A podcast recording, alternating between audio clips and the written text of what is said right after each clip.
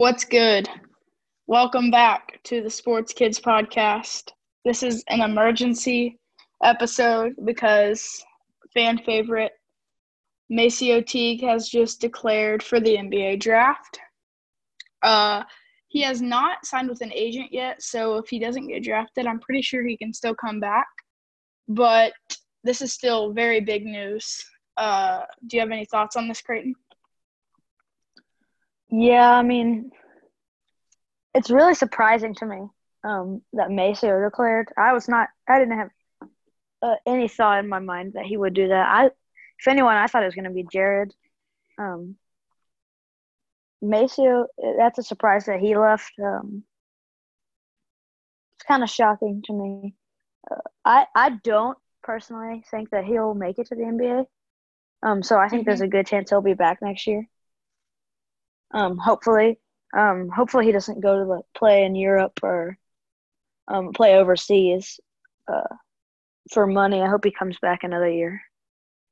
Yeah, definitely. It's too early to say, definitely. But I think if I had to bet on this, I would probably say he's going to end up in Europe next year. Because, I think the odds of him getting drafted are so low unless he just totally kills it in the pre-draft workouts, which, he probably won't. But I think he probably just wants to go earn some money. So I think he'll end up in Europe probably for next year. Is that would you agree with that? Yeah, once he leaves, I bet he doesn't. I bet one of his least options is coming back, and he probably wants to start making money for playing basketball. So I could see him going to Europe. Definitely. This probably is not the right choice, but, I understand it for him. He's probably,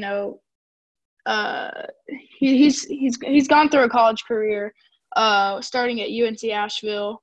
I think he only played 1 year there.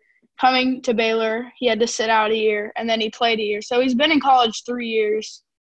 He probably feels like, I've been here 3 years. I know what it's like. I'm ready to go.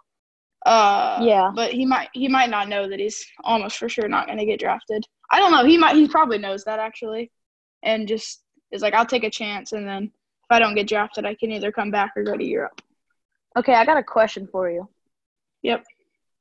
Do you think he left because we have a ton of our guards are? There's so many guards coming in next year. Do you think that's the reason he left? Just because he's afraid he won't get playing time. I don't think that's the reason, but I think that definitely went into a factor. That was definitely part of his thought process, and that was definitely a factor. I don't think you could leave because he would be if he started. Let's say Jared and Davion come back. He would saying that Jared and Davion are better is arguable, but I think they are. Let's say Jared and Davion are better. Adam Flagler's never played at a D1 college before, so I would say he would be our third best guard. He would most likely start, and then we would have, maybe Mark and JTT as the other two, and then Matt and Adam and Dane Danja off the bench. And LJ. What about LJ Cryer? Yeah, LJ Cryer as well. So, but we'd be really young then. I don't know. The main reason I'm guessing is just he definitely wanted to go earn some money, obviously. But, I understand that. Yeah. But the bad thing is here, hopefully it's going to hurt Baylor. Yeah, hopefully we don't have Jared and Davion following after him. That would really – we would – probably still be a top 20 team without. Do you think we'd still be top 20 without MaCio, Jared, and Davion? Without those three? Mm-hmm. No. Top 20? Yeah. I don't know, man. Those are. I would say we wouldn't be. Yeah. We would still have Matt, Mark, Dane Danja, LJ. Dwachma, JT. Yeah. Yeah, I mean, those are our three best guards right there. Yeah, so, I mean, we definitely don't want them to fall behind. Hopefully they don't. I actually – I mean, I usually don't want this, but I don't think we've ever had a player, like, that I've, like, fully understood. I mean, if we had players leave when I was younger, but, like, Quincy Miller left. But yeah, that was the one I was thinking of as well. Yeah, but, like, I don't want him to get drafted. I want him to have to come back. Yeah, you definitely want what's best for him, but in this case, I think probably this is probably not his best choice. But do you think if he gets if he stays, if he comes back and he plays the rest of his time, do you think he'll have a better shot at making the NBA? Yeah, I think he will. I think he's probably just being a little bit impatient here. But, I mean, we're not trying to diss on him too much. We support whatever he's doing. Yeah. Obviously. I know he's your favorite player. He's behind I don't know. He's one of my favorites. And so we support him. We just know this might not be the right decision for him. Yeah. But if he does get drafted, you know, that'd be fun to watch him in the NBA. Or if he floats around the G League and ends up in the NBA, so it'd be fun. It'd be fun to watch him. Yeah. Yeah. So, do you have any other thoughts on this? Not really. I mean, like we said, we want what's best for him, but we don't really want him to leave. I'm curious to see how this will pan out. I wonder how.